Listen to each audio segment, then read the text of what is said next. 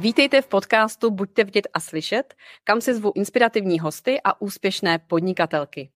A dnes přijala pozvání Dominika Pašková, která, eh, na kterou se moc těším a myslím si, že nám ten čas, který dnes tady spolu máme, možná nebude ani stačit. A Dominika je zakladatelka eh, jazykové školy Perfect World, je také autorka uh, už druhé knihy, jak jsem se dozvěděla, uh, Mít čas žít. A myslím si, že nám dokáže i říct spoustu typů a triků, jak delegovat nejen v životě, ale právě i v tom podnikání. Takže ahoj Dominiko. Ahoj. Dominiko, já jsem říkala, že ty jsi založila jazykovou školu, takže pojďme krásně od podlahy, od začátku. Kolika jazyky mluvíš a kdy se ty jazyky do tvého života vlastně dostaly? Mm-hmm tak mluvím pěti cizími jazyky, a což je něco, co jsem si vždycky přála, protože jazyky byly vždycky téma, jako který mě přitahovalo. A vlastně i z toho důvodu jsem už na Gimplu začala učit angličtinu nějaký malý děti a nějaký třeba spolužáky, co to potřebovali. A přidala jsem si k tomu brzo Němčinu. A s angličtinou a s Němčinou jsem taky začínala, když jsem si zakládala svoji jazykovku, když mi tehdy bylo 23 a nebo vlastně asi 22, já už ani nevím, ono to nějak rychle letí. a, a tehdy jsem uměla vlastně jenom anglicky a německy. A udělala jsem si hodně brzo certifikát C2 z angličtiny a z němčiny mám teda jenom C1 a ani zatím nemám nějak úplně potřebu to jako ještě zlepšovat. Teď je to spíš pro mě jako něco, co chci používat dál v životě. A dřív to bylo fakt jako meta, že jsem si řekla, teď si udělám C1, teď C2 a takhle jsem prostě jela, jako měla jsem ty svoje vize. A potom jsem se začala učit španělsky vlastně ani bez důvodu. Prostě prostě mě to najednou řeklo, tak třeba španělština, takže jsem se naučila španělsky a tam mám taky C1, takže to je fakt pro mě jako jazyk docela silný a miluju ho, je to úplně jako moje srdcovka. Uh, umím a domluvím se dobře francouzsky, řekla bych tak mezi B1 a B2 a v uh, italštině, na který teď pracuji, tak už mám taky tak B1. Takže to jsou takové moje jazyky, které bych řekla, že jsou prostě už součástí mého života, ale teďko od té doby, co jsem delegovala firmu, tak jazyky šly trošku do pozadí, protože už se jima neživím a jak říkám, spíš bych se chtěla orientovat na to, je třeba používat v praxi do budoucna, to si pak povíme v rámci nějakých dalších projektů. A Dominiko, chtěla malá Dominika vždycky podnikat, chtěla být šéfkou nějaké firmy a vlastně tvořit, tvořit něco? Ne, vůbec, uh, vůbec. Je to docela komický, protože já jsem v nějakých uh, 15-16 letech si zaplatila kurz angličtiny v jedné jazykovce a tehdy jsem dostala od mamky docela vynadáno, protože jsem na to dala veškeré své úspory ze svého letního mm, nějakýho, nějaký, nějaký brigády. A ten kurz stál třeba pět tisíc a to bylo tehdy pro mě strašně peněz a já jsem to všechno dala do toho kurzu. A začala jsem se učit anglicky a strašně jsem si přála být v tom dobrá. A v té jazykovce, kde jsem uh, se učila anglicky, tak jsem se úplně zamilovala do té role učitele. Strašně moc se mi líbilo, jak se to tam vedlo a jak vlastně ten učitel měl tu kontrolu nad těma žákama a mohl jim pomáhat a mm, prostě rostl, rostly díky němu, že jsem si tehdy jako ta 16-letá Dominika dala cíl, že chci učit v té dané jazykovce. A bylo to pro mě tehdy hodně náročné se tam dostat a fakt to místo dostat, ale asi v 19 letech mě tam fakt vzali a já jsem tam nějaký tři roky učila. Byla jsem neuvěřitelně spokojený člověk. A vydělávala jsem tehdy na svý poměry dost velký peníze, což mi ale bylo vlastně úplně jedno, když se na to zpětně podívám, protože jsem to dělala hlavně z že mě to fakt jako bavilo, hrozně jsem milovala ty lidi okolo sebe. Já jsem tehdy jako 19 letá učila hlavně lidi 40-50+, plus, což bylo jako hodně zajímavý, protože ta jazykovka nebyla úplně levná, takže tam byla spíš klientela jako starších lidí, kteří fakt to neuměli, učili se od začátečníků a byli ochotní za to zaplatit hodně peněz. Tím jsem získala neuvěřitelně zkušeností k vedení právě takhle starších lidí. A vůbec jsem jako nechtěla měnit životní styl, ale můj táta, ten tehdy jako um, do mě furt šel, že by bylo fajn, abych jako učila teda na sebe, když to takhle umím, takže proč jako učím pro nějakou jazykovku a třeba rok mi to furt omílal a já jsem furt ho odpálkovávala, prostě říkám, ne, já nechci prostě učit jako na sebe, to je strašný, prostě jak chci být tady, já nechci řešit ty věci okolo vůbec a tak dál. A potom prostě uh, jednoho dne to konečně jako padlo na úrodnou půdu, tu ty jeho jako popudy. A já jsem si řekla, OK, tak, tak já to zkusím. A vlastně tehdy to byl můj táta, kdo šel a založil Perfect World SRO. A jakoby řekla bych, že já bych to nikdy sama neudělala. On prostě jako, když slyšel to být první, tak jo, tak já jsem prostě jako uh, se zase stáhla a on už prostě šel a založil mi tu firmu a pak mi prostě uh, už jenom do toho hodil a řekl, a teďko si tady dělej, co ty chceš a co ty umíš. Uh, bylo to docela taky vtipný, protože vlastně to bylo um, ten vstupní vklad do SROčka, který tehdy činil podle mě 250 tisíc, tak byly vlastně, bylo jeho, jakoby jeho věno pro mě a řekl mi, žádný peníze jiný už ode mě nikdy neuvidíš a když si tyhle ty jako skazíš, tak prostě máš už smůlu. A já jsem se tehdy učila fakt za pochodu. Prostě bylo mi 22 a nevěděla jsem vůbec nic o podnikání a vlastně on mě hodil do téhle vody a udělal strašně úžasný čin, za který jsem mu neuvěřitelně vděčná. Jenom vlastně to, že mi věřil že mi prostě dal tu možnost nějak se s tím poper a já jsem vlastně to vzala potom za ty pačesy a nějak to začalo jako fungovat. No a dneska díky tomu mám ve 34 letech úplnou svobodu. A znamená to teda, že pocházíš z podnikatelské rodiny, že tvůj táta podnikal nebo podniká, anebo prostě hmm. jenom jako viděl víc než ty? Jo, tak můj taťka je makléř na akciové burze a vždycky se vlastně živil, eh, nebo hodně, jako už dlouho se živí prostě v podstatě z domova. A já jsem samozřejmě tehdy tomu vůbec nerozuměla, jako co dělá nebo to, ale dřív byl samozřejmě taky zaměstnaný, ale potom se postupem času jako nejdřív koníčkem a potom jako úplně přesunul vlastně do podnikatelského prostředí, takže samozřejmě jako viděl ty výhody toho, když člověk si dělá věci sám. Mm-hmm. Jinak já taky, zas, já jsem zaspomínala tak během toho tvého vyprávění na moje začátky. Já hmm. jsem původně germanistka, takže taky si vzpomínám, jak mě kamarádka říkala, tak Dančo, tak začni učit tu Němčinu. Mě bylo tehdy taky asi 19 na výšce. Hmm. A já jsem říkala, ale tak eh, co když mě zeptají na něco, co já prostě nevím, jako to není jenom tak, jako někoho učit přesně v těch firmách lidi, kteří hmm. prostě mají 40. Jasný. A ona mi říká, no a kdy jindy se to naučíš než teď, jako když vlastně jsi na začátku, jsi vlastně jako, že ještě v tom té zkušební době, jsi vlastně studentka na vysoké škole, tak kdy jindy než teď, takže uh, úplně rozumím tomu, čo, o co popisuješ a myslím si, že to je strašně důležitý, že to člověk jako někdy uh, jako slyší od těch lidí, kteří opravdu jako ví už uh, víc než, než ty. Určitě, takže... ale na druhou stranu to člověk nechce přijmout, že jo, vůbec. Ne, ne, ne, je to zase těžký, to ten klasický prostě výstup z té komfortní zóny a jak se říká, uh, vlastně co tě posune nejvíc, jenom to, když jako jdeš do vod, který neznáš a když děláš věci, které prostě se do posud ještě nedělala. Takže, takže, Určitě. Uh, Určitě. takže takto. Uh-huh. Jako u mě byl tehdy problém, že já jsem byla strašně spokojená v té škole. Takže já jsem jakoby neměla vůbec důvod jako měnit práci, prostě to vůbec nebylo téma pro mě. A mm. takže jako tam to bylo ještě jako komický, že vlastně on, kdyby mě tehdy do toho táta nenacpal, tak já bych určitě do toho nešla. Takže jako to je super, takhle by to mělo být s rodičema. Super. Já si myslím, že uh, to je i takový jako dost uh, jako bod zlomu, kdy vlastně třeba lidi vykročí na volnou nohu a teď třeba můžou po nějaké době říct, ale mě, mě chybí ten tým, jo, když se ti to nepodaří rozjet do uh-huh. takové úrovni, předpokládám, že u tebe, to je otázka teď na tebe, vlastně po jaké době se ti to podařilo tu školu mm, vlastně napumpovat, ty jsi říkala, že už je 12 let uh, na trhu, uh, po jaké době už to bylo v tom, uh, té velikosti, že třeba už tam byl tým, mohli jste prostě hmm. se radit a tak dále. Jak, jak to šlo hmm. u tebe před těma 12 jo. lety? Tohle je určitě super dotaz, protože já když už jsem vlastně tehdy přijala tu myšlenku, že budu mít svoji vlastní školu, tak já jsem i hned měla tam zároveň i myšlenku, že tam nechci učit sama. To vůbec jako nebylo, že já chci být jako lektorka, ale že já chci mít svoji školu. Takže ta myšlenka už tam jako byla hned a já jsem vlastně už asi po půl roce, tak jsem už jako měla kolegyni. I když jsme jako ještě neměli v podstatě téměř žádný klienty, tak já jsem vlastně už jako s touhle s tou myšlenkou počítala a už jsem třeba to dělala jako jeden na jednoho. Byli dva klienti, jednoho jsem učila já a jeden už prostě tady kamarádka. Jo, už byli čtyři klienti klienti, já jsem vzala dva, ona dva. A už jsem to jakoby nejela na sebe, ale vlastně po, pomalu jsem jakoby pracovala s tím týmem.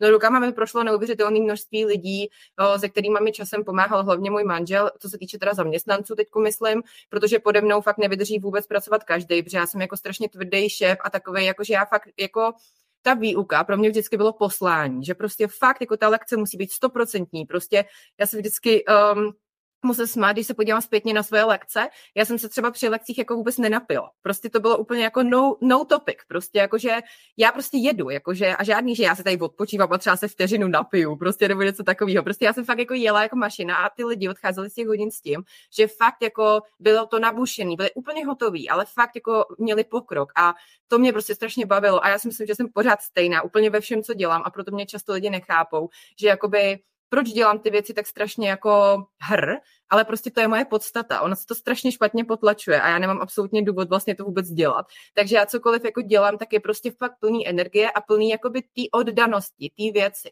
A co tím chci říct, že právě díky tomu, tak hodně málo lidí je schopný mě vystát jako uh, šéfa, protože já to vyžaduju i po ostatních. A vlastně lidi, kteří s náma zůstali, třeba mám jednu kolegyni, která vlastně s náma je 9 let, což je fakt jako pro mě úplně neuvěřitelný úspěch, že někdo jako um, jako to vydržel vůbec, jo, to je prostě jako úžasný. A, a já vidím samozřejmě ten obrovský pokrok, který ona udělala ve svém životě, já jsem na ní neuvěřitelně pyšná a i jako vím, že si zaslouží mm, to, co teďko má, prostě vlastně teď bude dostávat podíl ve firmě a fakt jako, když se mě někdo na to ptá, proč takhle vysoký podíl, jako hodláme někomu dát, tak já prostě vím, že ta holka prostě devět let je po mém boku a to prostě nikdo nedal. Takže jako fakt si to zaslouží a chci jí to dát. A tím chci říct, že vlastně Uh, ta myšlenka těch zaměstnanců tam vždycky byla, ale nikdy to nebylo takový mm, moc snadný a vždycky jsem měla dost jasno jako v tom, kdo, kdo tam jako má být a koho chci pustit k těm svým lidem a tak. Mm-hmm. Uh, pojďme se teď podívat na to, protože my jsme slibovali, že se podíváme na to delegování. Jo? My říkáme ano. o tom, že ta tvoje firma vlastně existuje 12 let, ty hmm. se bavíš o tom, že si hnedka měla tu myšlenku, prostě mít tam další lidi, prostě růst.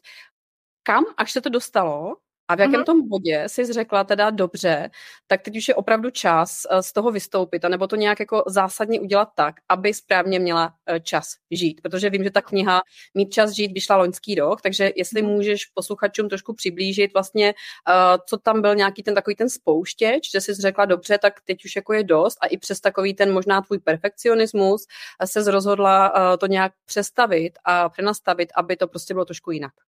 OK, super dotaz. Tak určitě je na snadně aktuálně říct, že já vlastně jsem během těch 12 let, který to teďko teda budou v červnu, uh, porodila pět dětí a během uh, té doby, kdy jsem rodila, byla těhotná, kojila, tak já jsem nikdy nepřestala pracovat. Vlastně jsem vždycky hned, nikdo jako moc to nechápe, když to říkám, ale je to prostě pravda a kdo tehdy byl můj klient, tak to ví, tak já jsem ten čtvrtý, pátý den, kdy jsme přišli z té porodnice, tak já jsem hned šla do, do školy a hned jsem šla učit. S tím miminem, který prostě mělo těch pět dní a neřešila jsem prostě nějaký, jestli bude nemocný, jestli prostě něco chytne, jestli je ještě malý, nebo jestli můžu kojit v hodině, prostě jsem tam šla. Jiná možnost nebyla, já jsem tehdy nemohla jako po roce podnikání, kdy jsem vlastně v roce 2013 porodila prvního syna říct, no tak já teďko jsem těhotná a mám teďko mimino, tak já teďko jdu na tři roky pryč. No to bychom tady teďko neseděli spolu jako s tímhle příběhem. Takže je určitě na snadě říct, že já jsem si prošla neuvěřitelný jako zápřah, který vlastně skončil v roce 2020, kdy se narodil náš poslední syn, což je teď tři roky zpátky. A už vlastně tehdy do mě jako můj manžel dost hučel, že by bylo jako fajn, abych s tím přestala, protože já jsem učila jako fakt hodně. Nejdřív jsem učila jako extrémně hodně a potom třeba ještě v tom do roce 2020 třeba 20-30 lekcí týdně, což jakoby je, pro mě bylo tehdy málo, ale možná pro někoho je to úplně jako co, ale já jsem prostě fakt jako dřív učila třeba 50, klidně i víc prostě lekcí, jako fakt jako extrém. Protože prostě spousta lidí mě samozřejmě chtělo, že jo, a mě to hrozně bavilo a já jsem jako neměla důvod prostě to nedělat. No a takže prostě asi si dokážete všichni představit, že jako manžel už toho měl dost, že jo, že prostě jako taky musel ty děti třeba hlídat, že jo, nebo prostě nějak jako jsme to vždycky museli řešit prostě, jak to bude. A takže jako já jsem to měla v hlavě už dlouho, že by bylo fajn jako všechny ty lekce předat na někoho. Takže to byl první, vlastně první krok, byl předat moje lekce, což bylo neuvěřitelně těžký pro mě, protože jsem musela přijmout to, že spousta lidí skončí. Protože samozřejmě, že mm, ty klienti velmi málo jsou ochotní přijmout někoho jiného jako alternativu za vás. Takže ano, prostě skončila třeba tři čtvrtě mých lidí a prostě tak to bylo a nedalo se nic dělat a bylo to jako by takový to první, co jsem v sobě musela překonat, že vlastně jsem tady nějaký klienty někde skánila a najednou prostě je po nich, protože já zrovna mám náladu jako skončit s učením, takže to určitě nebylo vůbec snadný a přijmout v hlavě, ale udělala jsem to a jsem za to fakt vděčná. Spousta z těch klientů prostě už nikdy se k nám nevrátilo a jsou třeba i na mě do dneška nějaký naštvaný, že jsem jako s tím přestala a že kvůli mě jako oni třeba ještě neumí ten jazyk a tedy, jakoby to je trošku vtipný, ale já je jako chápu, protože já třeba, když se teď učím jezdit na koni, tak taky nechci, aby třeba můj dobrý trenér mi řekl, no tak já už jako ne, neučím teďko, tak bych byla taky naštvaná třeba. Takže jako rozumím. No, takže to byla první fáze, předat lekce. A pak byla druhá fáze, předat vedení, protože samozřejmě já jsem nebyla jenom lektor, ale dělala jsem všechno okolo, že jo, prostě vymýšlela jsem nové služby, prodávala jsem služby, dělala jsem webovky a všechno prostě, co si dokážete představit. Samozřejmě jsme měli nějaký lidi, kteří dělali něco, takže jsme třeba měli tým nějakých tří, čtyř lidí, což každý trošku něco dělal a k tomu třeba 15 lektorů, který učili ale já jsem najednou potřebovala všechnu tu zodpovědnost ze sebe prostě vzít a dát jí, takhle ji rozložit mezi prostě nějaký funkční, kvalitní lidi, který mi neskončí za půl roku, že jo. A to se povedlo. to se povedlo, je to neuvěřitelný. Máme teď vlastně vedení takový střední, nebo teď už vlastně vyšší management o třech lidech, který jsou s náma už delší dobu a jedna z nich je ta právě kolegyně, která je s náma 9 let, kterým já úplně stoprocentně věřím, protože prošli prostě mojí tvrdou um, nechci říct výchovou, ale skoro až bych to tak mohla jako nazvat, protože jako mám vlastně... Ano, jsem taková jako vlastně vychovávací asi a prostě vedou si skvěle. Na to, že vlastně já jsem se úplně stáhla a už jakoby v té firmě nedělám fakt jako nic, jenom vlastně jsme, já a manžel, tak jako mentorujeme tyhle tu skupinku, ale už jako nevím, kdo u nás učí za lektory, už vlastně vůbec nevím, kdy jsou nějaké lekce, co je za lekce, kdo je náš klient, vlastně už ty lidi neznám. Tak eh, tohle to pro mě jako bylo úplně fakt jako wow, když se to konečně povedlo. Prostě když jsem konečně Teď je to nějakých eh, půl až tři čtvrtě roku, kdy oni vlastně fungují už jakoby úplně beze mě a je to pro mě úžasný pocit, že to jde, že to prostě jde. Mm-hmm, super, takže když bych to měla schrnout, tak uh, vlastně ty lidi, uh, kterým jsi to předala, jsi vlastně jako našla v rámci uh, těch jako uh, loajálních uh, spolukolegů, kteří vlastně ano. do tu jazykovku pracovali. Ano. A uh, pak si v sobě nějak teda zpracovala to, že opravdu to zvládnou, asi tam i byla nějaká zkušebka, že jo, že jsi to asi nedělala všechno postupně, uh, teda, že jsi to nedělala všechno najednou, ale nějakým způsobem uh postupně. A uh, pak se prostě podařilo. Jak ten proces takhle dlouho uh, fungoval? Fungoval, protože já si myslím, když máš jako kam sáhnout a vlastně máš to lidi eh, ze svého týmu, to takhle řeknu, tak to asi určitě je snažší, než třeba když jako rekrutuješ někoho, hledáš někoho prostě úplně externě, někoho nového, koho třeba neznáš. Jak to dlouho v tom případě, pokud to jsou lidi, který prostě máš eh, v tom týmu, jak to dlouho trvalo? Hmm, tak třeba rok to trvá už jako, co jsme se fakt jako rozhodli a hodili jsme na ně jako spoustu zodpovědností. A teďko bych řekla, že třeba tak půl roku už jako fakt jsou v tom úplně sami. Takže prostě takhle nějak, no. Mm-hmm. A kdyby si třeba měla poradit uh, někomu, kdo nás teď poslouchá a třeba taky o tom teď přemýšlí dobře, uh, tak vlastně jako jak mám začít, nebo co jsou ty kroky, nebo ty nejdůležitější věci, prostě jako jak na to. Uh, asi mm-hmm. uh, myslím si, že to vlastně to delegování třeba v rámci rodiny probereme ještě, ale co je vlastně v tom biznise, co je to základní, jak vlastně k tomu přistupovat.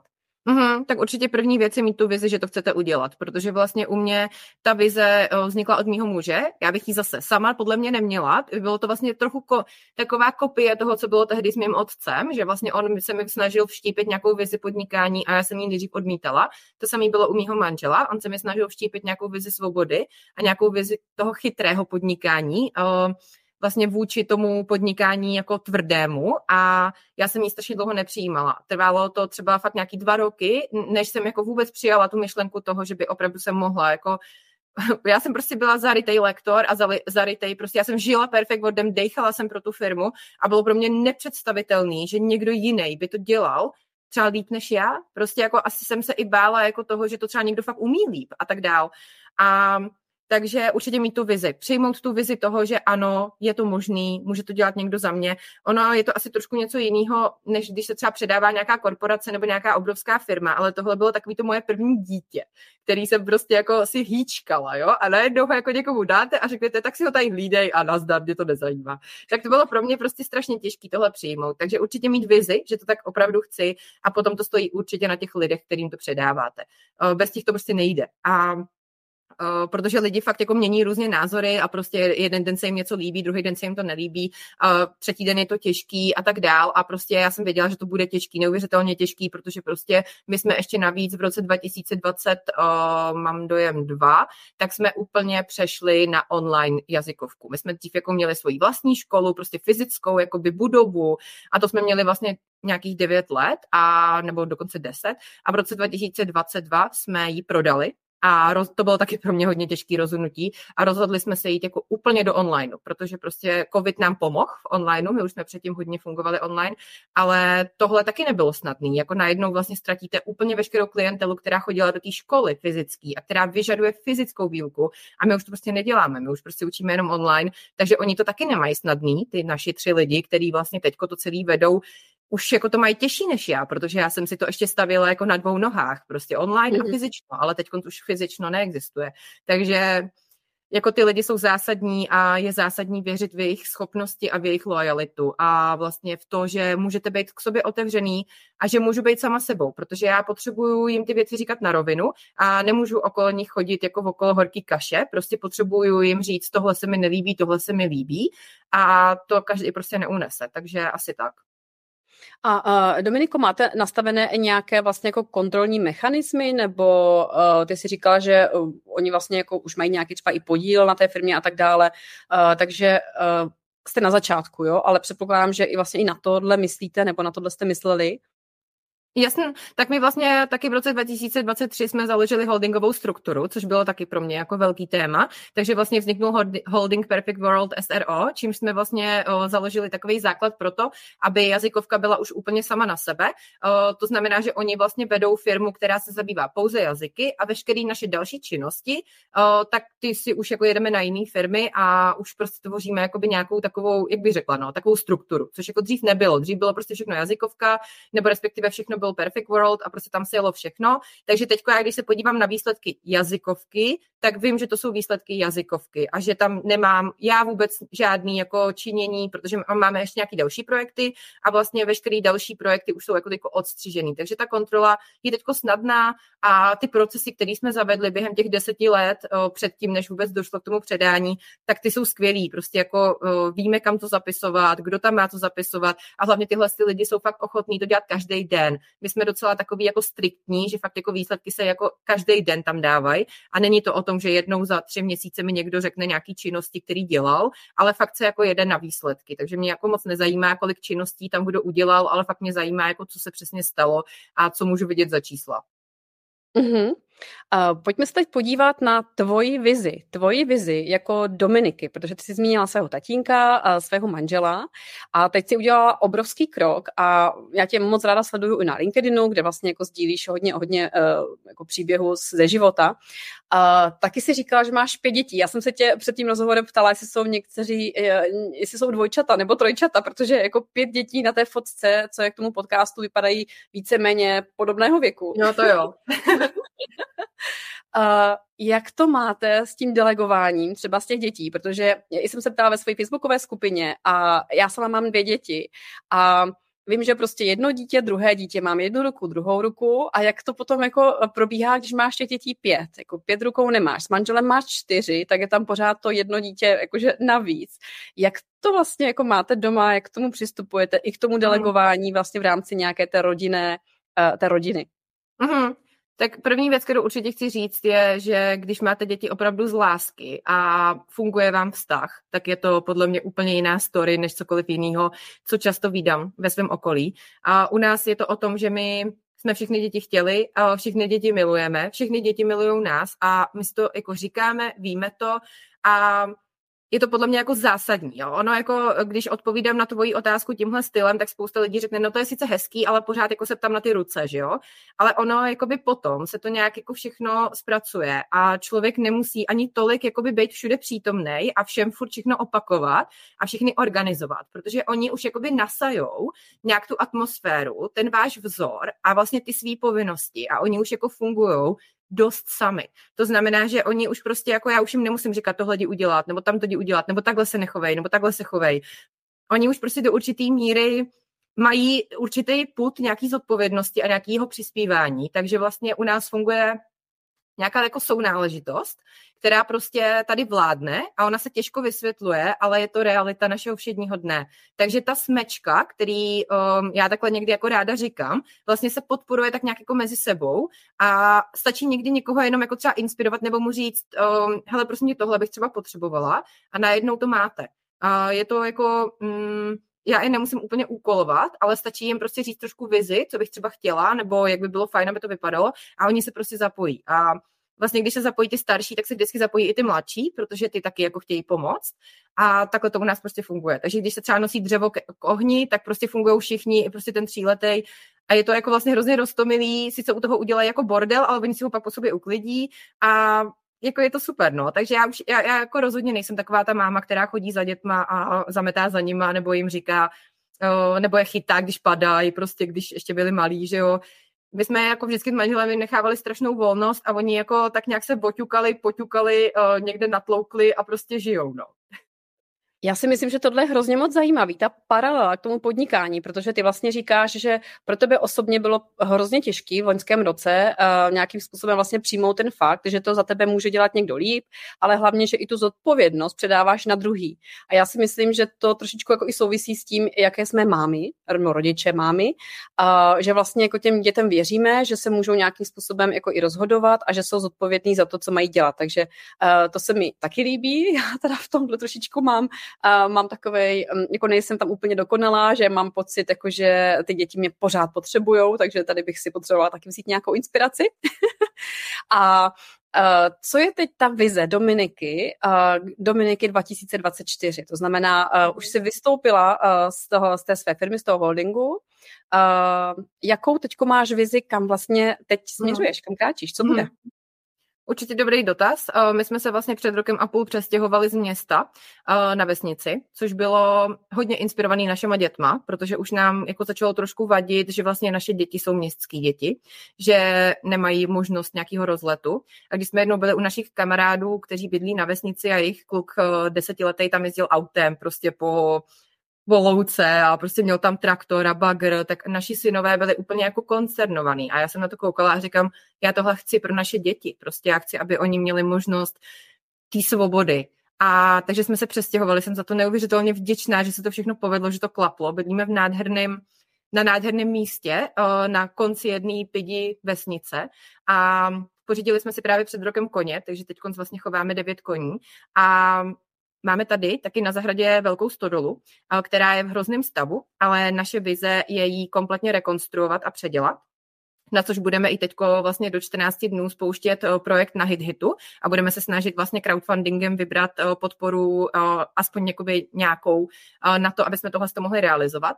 A naše vize je předělat tuhle stodolu na vzdělávací sál, a pořádat tady vlastně přednášky, tréninky, školení a takovéhle věci. A vlastně v takové souvislosti s těma koňma a s tím prostředím nádherným, který tady máme, protože to si myslím, že hodně často chybí, že si se člověk jede někam třeba na nějaký školení nebo trénink, ale jako ta možnost toho vyžití té přírody tam jako často chybí a tady je to prostě dokonalý místo v Pošumaví, kde uh, člověk fakt může úplně vypnout a přepnout do nového módu. Takže to je naše vize a vlastně spustit tenhle ten nový projekt. Rádi bychom to dolů dokončili ještě tento rok. Je to docela šílený, mm, šílená vize, protože ta stodola se musí vlastně úplně kompletně zbourat všechny její stěny, protože je fakt jako ve špatném stavu a musí se to vlastně celý znova postavit, ale zároveň se střecha ponechá. Takže to je jako hodně, hodně zajímavý počin. No a to je jedna věc. A druhá věc, kterou vlastně chceme ve Stodole realizovat, tak je komunitní škola, protože náš cíl a naše velká vize je založit um, ne svoji vlastní základní školu, ale spíš koncept uh, zatím základního vzdělávání, který bude jiný od konceptu, který je aktuálně, um, dejme tomu, platný v Čechách. My jsme chtěli vytvořit koncept, kdy se každý dítě může posouvat svým vlastním tempem, protože to je vlastně jedna z věcí, který mě, která mě jako lektorce hodně vadila, že když máte skupinu lidí, tak musíte všechny učit nějakým jedním tempem, ale je tam spousta dětí, které jsou strašně moc uh, třeba chytrý, šikovný nebo schopný a ty většinou trpí na ty děti, který, uh, kterým to tolik nejde. Takže vlastně já to vidím i u svých dětí a samozřejmě, když jsem vyučovala, tak to bylo na denním pořádku, že prostě máte skupinu deseti, z těch by dva už mohly být na úplně jiný úrovni a zbytek je prostě někde pozadu jako, a vy musíte jet podle toho nejpomalejšího. Takže my chceme vytvořit koncept vzdělávání vlastně podle vlastního tempa a naše vize je vlastně v roce 2024, to znamená letos v září otevřít první o, takovou skupinku o, komunitní základní školy tady u nás právě ve Stodole. Takže o, bychom chtěli tohle realizovat, je to jako něco, co vůbec nevím, jak stihnem, ale zároveň ke svým, vzhledem k svým minulým úspěchům a počinům si myslím, že se to povede. Takže to je vize moje. To je krásný, já ti moc fandím. A uh, přesně mi to zaplňuje tu díru, že jsem si říkala, i vlastně z těch sociálních sítí jsem měla prostě pocit, jej, co ta, co ta prostě holka, jako žen, žena bude vlastně jako dělat, jasně, takže ty jsi mi odpověděla. Jak daleko jste od Prahy? Kolik to je hodin? Je to chvilka, to je třeba hoďka hmm. od Prahy. Mm-hmm, jasně. A jaká kapacita bude potom té, uh, té stodoly pro ty vzdělávací akce? Já si myslím, že to bude tak okolo 100 lidí. Mm-hmm, což taky není, málo. Není to úplně jakoby extra velký, ale zároveň my nechceme dělat úplně takový nechci říct, trošku chceme být nekonvenční, jo? trošku chceme, aby ty mm. naše přednášky a věci byly spíš zaměřený uh, do větší hloubky než na kvantitu, takže vlastně takhle nám to jako stačí a takhle nějak si to jako představujeme. Mm-hmm, tak moc přeju, držím pěstí, ať to, ať to klapne, jestli to bude letos, nebo na konci roku, nebo na začátku příštího, uh, sny jsou od toho, aby se plnili. Mm-hmm. A uh, pojďme se ještě uh, podívat dál, uh, když se uh, vlastně bavíme o nějakém tom podnikání, růstu a tak dále, tak uh, předpokládám, že tam byl určitě takový nějaký ten bod zlomu, uh, kdy vlastně jako si možná padla. Kdy si padla a řekla si, tak teď už to mám prostě jako opravdu dost, třetí dítě už nezvládám a tak dále. Máš tam něco takového, nebo to opravdu jako bylo všechno jako v pohodě. Mm-hmm.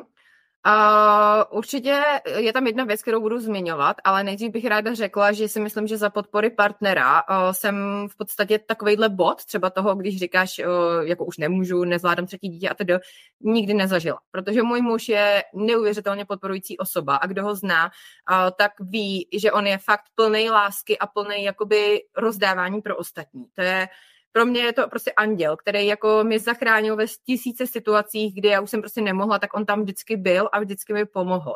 A proto jsem třeba s dětma nebo s ostatníma věcma nikdy neřešila, že ježiš, já už nemůžu nebo něco, protože vlastně vždycky tam on byl a vždycky nějak jsme to spolu zvládli a když nemohl on, tak jsem mohla já a naopak. Takže to jako ta podpora v partnerství pro mě je to strašně silný téma, proto vlastně aktuálně i píšu knížku o síle partnerství a vlastně o nalezení zpřízněný duše, která se jmenuje Navždy tvoje. A strašně se na ní těším, protože i to je vlastně něco, co na mě a na manželovi hodně lidí obdivuje, hlavně který nás znají, že jsme vlastně přešli spoustu náročných chvil a vždycky jsme jako by byli spolu pevně a mm, jako tak hodně speciálně, takže bych to chtěla jako taky trošku popsat. A vlastně já si myslím, já jsem přesvědčená o tom, že to můžete najít úplně v každém vztahu, který vlastně si vytvoříte, že lidi se prostě jenom málo snaží. To je prostě moje um, přesvědčení, protože sama jsem si tím prošla a vím, jak bývalo bylo snadný to celý zahodit a říct, už tě mám plný zuby prostě a jakoby se přestat prát sám se sebou, protože často člověk musí a najít ty chyby v sobě a musí si uvědomit, že to není chyba toho druhého, ale bylo by dobrý taky změnit třeba nějaké věci. Takže uh, já nejsem příznivce rozvodu a těchhle z těch záležitostí, přestože chápu, že je to často snadnější. Ale věřím, když, když se lidi snaží, tak to se dá vždycky zvládnout. Takže tohle je asi jakoby taková odpověď k tomu, um, že jsem neměla takovýhle bod, jako máma třeba, nebo jako uh, žena, nebo manželka, ale byl v našem podnikání jeden bod, který uh, tady zmíním. Já o něm jako relativně nerada mluvím, protože byl pro mě strašně těžký, ale um, Myslím si, že je dobrý o něm mluvit, protože hodně lidem se třeba může stát.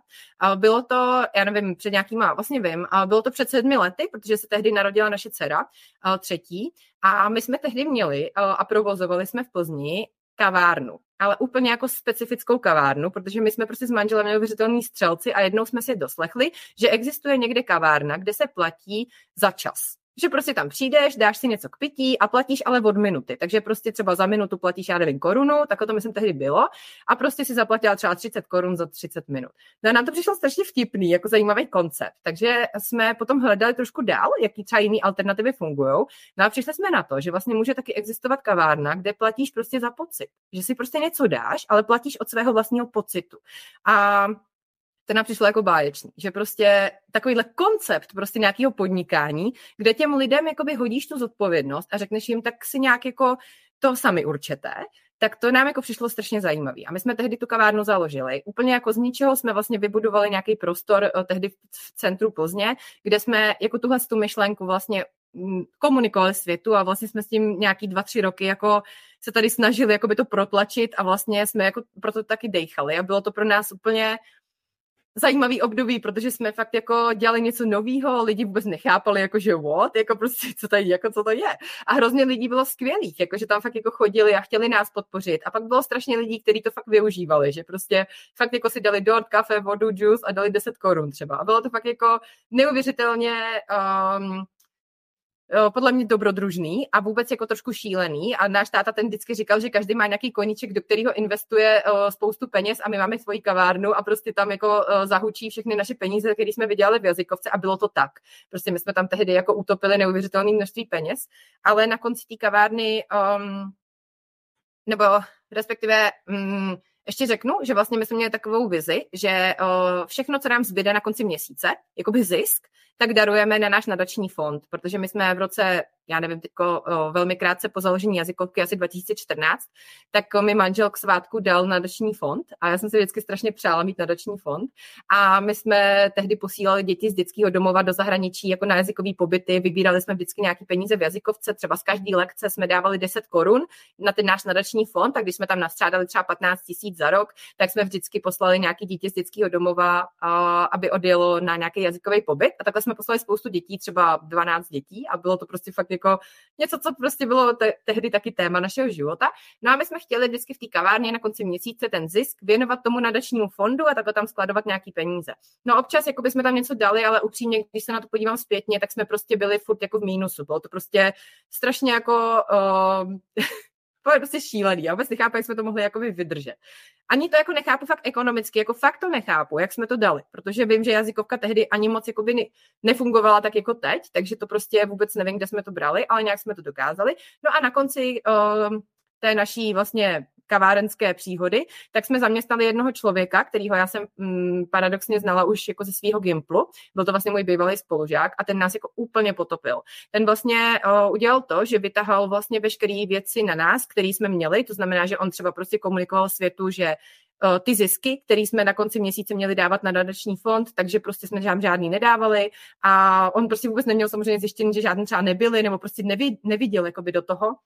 Eh, vytahal na nás spoustu věcí. My jsme třeba byli takový vtipný v tom, že my jsme měli třeba kavárenský prostor, který jsme neměli ještě skolaudovaný, protože my jsme prostě takový, my vždycky jako něco děláme a pak za pochodu jako by to nějak třeba uděláme nebo dokončíme. No, takže to bylo taky prostě strašný téma a on tehdy jako natočil na nás dokument, který je podle mě ještě teď do, dohleda, k dohledání na YouTube a to bylo jako úplně masakr prostě. Úplně jako by nás rozložil, zničil, prostě vlastně vytahal tam všechno tuhle tu špínu a musím říct, že to bylo strašně těžký jako období. My jsme tehdy tu kavárnu zavřeli, protože jsme už fakt jako byli hrozně dlouho jako na pomezí toho, jestli to ještě dělat nebo ne. A tohle byla taková ta poslední ťavka.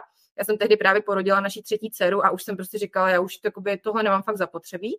A přežít tohle období já bych to nazvala fakt jako kyberšikany, eh, který prostě, um, ono se to těžko popisuje, už je to i pro mě relativně dlouho, ale bylo to pro mě hodně psychicky náročný i jakoby vzhledem k tomu, že jsem fakt měla třeba strach, protože on byl hrozně zvláštní člověk a jako upřímně u těch lidí nikdy člověk neví, co je schopný přesně udělat. Takže jsem jako měla strach i o své děti a prostě bylo to fakt jako hrozný. No a samozřejmě se od nás odvrátilo strašně klientů z jazykovky, protože prostě to bylo úplně jako Eh, komunikovaný a zmanipulovaný způsobem, jakože fakt jako jsme úplně největší podvodníci na světě a fakt to bylo hrozně těžké tehdy při, jakoby překlenout to období a tehdy jsem tam přemýšlela o tom, že jako i jazykovku zavřu. A to bylo fakt, jako kdybych tehdy neměla manžela, tak si myslím, že dneska už jako nejsem tam, kde jsem. Ale nějakým způsobem jsme to tehdy přežili, já jsem si to nějak jako zpracovala, úplně jsme to vlastně Nejdřív jsme se snažili jakoby s tím nějak válčit a nakonec jsme to vlastně jako dali nějaký vyjádření, naše oficiální, dali jsme k tomu i nějaký jakoby prostě podklady já jsem tehdy musela jít i na policii, protože on nám i jako vykradl kavárnu, nevěřil nám vlastně účty na Facebooku a takovýhle věci, prostě vzal mi hesla a všechno tuto. Bylo to jako šílený úplně i na mail a vlastně všem rozeslal ten dokument. Um, myslím si, že to je jakoby takhle trošku jako zdlouhavý, někdo si třeba řekne, že to je nudný téma, ale prostě upřímně si myslím, že to podnikání patří a může se člověku stát, že něco takového hroznýho prostě ho jako se stane. A teď si vemte, že my jsme třeba tvořili databázy jazykovky, měli jsme tam třeba pět tisíc kontaktů e-mailu a on nám je všechny vzal a už jsem je nikdy neviděla. A prostě poslal mi tenhle ten dokument a prostě všichni ty lidi to viděli a prostě já jsem úplně věděla, že tohle prostě jestli dáme, tak jsme fakt hustý. Jako. A jako zpětně, když se na to dívám, tak si říkám, že jsme byli jako neudržitelně silný a že je to super, že máme tuhle zkušenost, protože když nás jako nezničilo tohle a spousta z těch lidí o, se k nám časem třeba i vrátilo a jakoby omluvili se nám za to, že tomu věřili, tak si myslím, že už nás jako zničí málo co. Takže to bylo jako hodně hustý. Já si myslím, že to je strašně důležité, že o tom mluvíš a vlastně, že se to i stalo i s ohledem na to, jak jsme se bavili na, na úvodu o tom, že vlastně teď si delegovala a dala si tu odpovědnost těm lidem, jo, takže vlastně po této zkušenosti uh, říkáš, že si ho zná, toho člověka, asi ne tolik, že byl tvým kolegou, ale no, byl to někdo... jsem ho jako dost jako, kam, jako tehdy jako kamaráda, což je jako strašný. Jasně, jako, no. jasně. Takže ano, ale přesně je to, je to někdo, komu věříš, uh, v koho máš hmm. tu důvěru a vlastně jo a teď po těch letech uh, si to nicméně přesto udělala, že vlastně si z toho vystoupila a dala si tu důvěru zase teď jako v nový, nový tým lidí. Takže je, je super vlastně, že tu zkušenost možná máš, že se jako, jako poučila, že se to vlastně dá překonat, protože možná, jak jsem se i ptala na ty kontrolní mechanismy, takže je, je třeba to uh, vlastně i dobře nastavit a počítat asi i se vším. Takže moc děkuji za sdílení i uh, tohohle příběhu. A ještě se tě zeptám, Dominiko, jak tam vznikla ta tvoje kniha Mít čas žít? Mm, ta kniha vznikla vlastně uh, za prvý, protože já jsem jako vždycky byla takový hodně pisálek. Už jako na Gimplu jsem hodně psala a svýmu tehdejšímu příteli jsem dokonce psala maturitní slohovku tehdy na záchodě úplně jako potají, bylo to vtipný. A prostě mi to vždycky šlo a bavilo mě to. A už v 19 letech jsem vydala svoji první knihu, což je spíš taková jako básnič, bá, básnická kniha nebo takových nějakých povídek, ke kterým mě tehdy podpořil můj děda. A strašně mu za to děkuju, protože tehdy za mnou šel za ředitelem vydavatelství Nava a vlastně mě tehdy představil jako prostě člověka, který rád píše a vlastně tehdy zařídil, aby mi vydal tu knížku, která se jmenuje Kuráž bez moci. Je to fakt jako taková mini pidi knížka uh, prostě 19-letý holky, ale bylo to pro mě docela zásadní bod v mém životě a jsem jako ráda, že někdo mě takhle podpořil v tomhle mém umu. A kniha Mít čas žít vznikla uh, hlavně proto, že se mě spousta lidí právě ptalo na to, jak to všechno stíhám, že tohle není možný a tak dál. A já jsem se ve knize uh, snažila vysvětlit základní principy toho, co by měl mít člověk jako dáno, co by mělo jako mít vyřešeno a zvládnuto, aby vlastně vůbec mohl mít ten čas žít. Protože si myslím, že hodně lidí nemá vyřešený základní věci a potom řeší úplný pitominy. A, takže jako půlka té knihy jsou spíš jako takový technikálie, bych řekla, a takový jako vzdě, vzdělávací jako okénko do toho, co byste si nejdřív ve svém životě měli opravdu jako zjistit, jestli zvládáte a potom se můžeme teprve bavit o tom, co třeba funguje mně, nebo uh, čemu se věnovat dál. A co je třeba ta první věc, kterou začínáš? Mm-hmm. Tak jako první věc, kterou začínám, asi zmiňovat úplně nebudu, protože tam si myslím, že je taková hodně obecná, ale řeknu hned tu druhou. A, a je to vlastně jako mít uh, mít pod kontrolou své emoce, protože spousta lidí vůbec jakoby mm, není natolik schopná, aby třeba uměla nereagovat na různé situace. A když to vemu na mámy, tak spousta mám ječí na svý děti, nebo třeba se hned naštvou, vybuchnou, prostě jsou úplně jako strašně reaktivní a vůbec nemají zpracovaný vlastně třeba vztek, nebo prostě právě to, když dítěti se třeba něco nepovede, nebo prostě něco rozbije, nebo uh, nějak nesplní představy a tak dále. Já jsem v takovéhle rodině žila a prostě je to hrozně to takhle říct, ale prostě jako to mi tam jako chybělo takový to pochopení nebo takový ten prostor pro ty chyby. A takže si myslím, že obecně uh, ho, hodně jakoby hlavně doma, nebo když je člověk fakt autentický, tak jako mít zpracovaný své emoce a vlastně to, co mě vykolejuje a co se mnou dělá to, že ty si řekl tohle, že tohle tady čtu a tak dál, když už si třeba jenom čteš na sociálních sítích, tak máš hodně toho nějaký emoce, vidíš nějakou fotku, čteš si nějaký příběh a říkáš si, ty jo, sakra, jak tenhle to třeba dokázal, nebo jo, konečně tahle, prostě tý se to nepovedlo. A tak. A prostě člověk tohle cítí a to jako není úplně v pohodě, že jo, že prostě to tak je. Tak se učit vlastně to jako nějak řešit si prostě ty věci, jako proč, jo, já mám radost, když někomu se něco nepovede, jako že třeba, jo, nebo u těch dětí, proč já mám tendenci na ně furt ječet prostě. Takže mm. tak, to si myslím, jako, že když si v sobě zpracujeme, tak potom můžeme si jako pískat, no. To je krásný. A ty si to měla jako vždy, že se ti to podařilo třeba, když se bavíme o, tom, o, tom, o těch emocích, o tom vzteku a tak dále, tak uh, to si měla vždy, že si to nějak jako dokázala zpracovat, nebo taky si musela prostě projít uh, čím co popisuješ v té knize. Mm, vůbec, vůbec. Já jsem byla úplně extrémně reaktivní dítě. A myslím si, že můj táta jakoby byl strašně přísný a strašně impulzivní a tedy, takže já jsem si prošla jako spousty situacemi, které mi byly extrémně nepříjemné a hrozně jsem si probrečela v dětství. Jako úplně, já jsem hrála volejbal závodně a jsem známá mezi svýma spoluhráčkama, jako prostě to nejvíc brečící dítě na hřišti, protože vždycky, když se mi něco po, nepovedlo, tak jsem furt jako strašně brečela, že jsem to všem zkazila, že jsem úplně neschopná a tak ale potom vlastně, jak jsem ti povídala o tom, že jsem pracovala v té jazykovce v těch 19 letech, tak já jsem potom prošla uh, vlastně od té doby spoustou tréninků a spoustou jako vzdělávacích takových jako seancí, kdy jsem si spousta věcí prožila a fakt jsem se jako naučila rozumět sama sobě, takže za to jsem jako neuvěřitelně vděčná, že jsem takhle už brzo jako se k tomu dostala, protože právě potom jsem díky tomu byla schopná ustát spoustu situací vlastně v lekcích a vůbec jako jako vlastně manželka, jako máma, jako reprezentant firmy a tak a spoustu věcí už prostě umím pustit pryč a nebo si třeba sama řeknu, jo, a tak tohle je moje téma, jako to není téma toho člověka, co mi to tady říká, prostě jako fakt převzít tu zodpovědnost za ten vlastní život. To je něco, co si myslím, že hodně lidí neumí. Mm-hmm. A já si myslím, že to je taky hodně důležitý, eh, že si to, eh, jak si říká vlastně už i u toho eh, předávání té firmy, že vlastně si uvědomíš, že je čas to změnit, nebo jako, že je třeba, aby něco bylo jinak, že to je vlastně ten první krok k tomu, aby se pak člověk zastavil, že uvědomil si ty věci a tak dále a tak dále. Ale myslím si, že to by bylo na další povídání. Mě ještě, Dominiko, zeptám, zeptám se tě ještě na jednu věc. Um, když uh, se podíváš takhle zpátky, uh, 12 roků máš za sebou tu uh, vlastně budování té firmy, teď pět, pět dětí, uh, úžasný partnerství. Uh, kdybys měla vyprat jednu věc uh, a vlastně podpořit nějak jako ženy, které nás uh, poslouchají a říkají si třeba, jsou v různé fázi, buď už třeba jim to podnikání právě šlape a taky to chtějí delegovat, anebo třeba hledají sílu uh, pro to spustit nějaký vlastní projekt. Dalo by se říct nějakou jako jedna taková uh, motivační uh, zpráva prostě pro ně, uh, čím by se měli inspirovat u tebe? Za mě je to rozhodně tam vnitřní oheň, kde prostě člověk cítí, že fakt jako tam pro to tluče to jeho srdce, tak tou cestou jít. A většinou to není jedna, jedna věc. Většinou najdeme spoustu oblastí ve svém vlastním životě, kde fakt se cítíme výborně a kde fakt to jsme my a kde prostě náma projíždí ta energie, když to děláme, když na to pomyslíme, když tam můžeme být.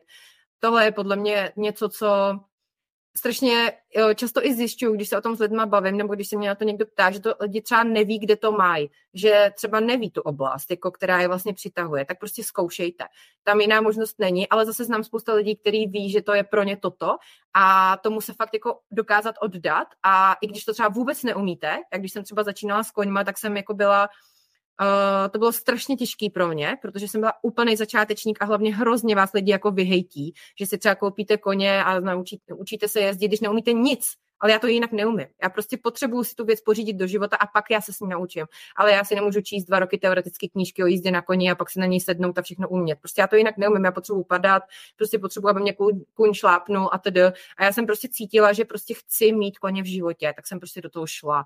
A cítím se úžasně, je to nádherná věc a věřím, že každý máme takovýhle oblasti, kde cítíme, že nás to k ním táhne, tak neposlouchejme prostě to, že někdo nám říká, že ještě bychom neměli, nebo že nemůžeme bez zkušeností a tak dál. Prostě to, ty klapky na oči a jít si potom. A je to prostě super, protože tam jste to vy a tam je to ta vaše síla a tam jste napojený. A to je prostě to nejvíc, co může být. To je krásný. A úplně poslední dotaz. Uh, já tě hodně registruju na, na LinkedInu, uh, předpokládám, že asi i na Facebooku, na ostatních sítích. Je ještě něco, co vlastně po těch 12 letech v biznise, v podnikání, v onlineu uh, umíš vlastně mluvit, prezentovat se v několika jazycích. Je ještě něco, před čím máš respekt, pokud se bavíme o, nějakém, uh, o nějaké sebeprezentaci anebo výstupu z komfortní zóny? Mm, tak respekt nám určitě vždycky před vším, protože nikdy nevíte úplně, jako jak lidi přijmou třeba ty myšlenky nebo tak. A, ale ráda bych řekla, že jsem jako relativně kontroverzní člověk, takže vždycky jsem připravená na to, že mě spousta lidí jako nebude prostě nedá. Tak to bylo už jako když jsem učila třeba ty skupiny v té jazykovce bejvalý, tak jsem prostě jako vždycky měla třeba skupinu 20 lidí, s tím mě třeba 10 lidí nesnášelo a 10 lidí milovalo. A takhle to prostě u mě je. A takže respekt mám jako určitě vždycky před vším a před těma situacemi, jak je zvládnu, hlavně tu konfrontaci. A určitě mám teď obrovský respekt před jízdou na koni, protože letos bych si ráda konečně udělala jezdeckou licenci a zvládla by jsem vlastně se svojí kobylou nějaký první závody. Takže to je něco pro mě úplně jako novýho a vlastně nový prostředí lidí, který to všichni umí a já jako úplně nově začínám, takže tam obrovský respekt prostě před skákáním třeba na koni, vůbec před tím, že doufám, že mě ten kůň nezabije třeba a, a tak dál, protože i zkušený jezdci prostě padají, nehezky padají, ale je to pro mě téma, který já chci mít v životě, takže jako respekt určitě hlavně třeba před konkrétně tímhle sportem teďko. Děkuji moc, eh, Dominiko, za všechno to sdílení. A já jsem říkala, že se nevejdeme do toho běžného formátu, takže moc děkuji za společný čas. A já ti přeju, ať se eh, těm eh, tvým dvěma novým projektům daří a třeba se tam někdy uvidíme v budoucnu osobně. A až potom ten projekt bude, tak já ho potom určitě doplním do popisu toho podcastu, takže posluchači, kteří ne, budou sledovat nebo třeba na ten podcast narazí i později, tak se budou moc inspirovat a nechat se třeba zasnít a zavést se někam s tebou do přírody. Tak ještě jednou moc děkuji za krásné povídání a ať se ti daří. Taky, měj se krásně. Ahoj.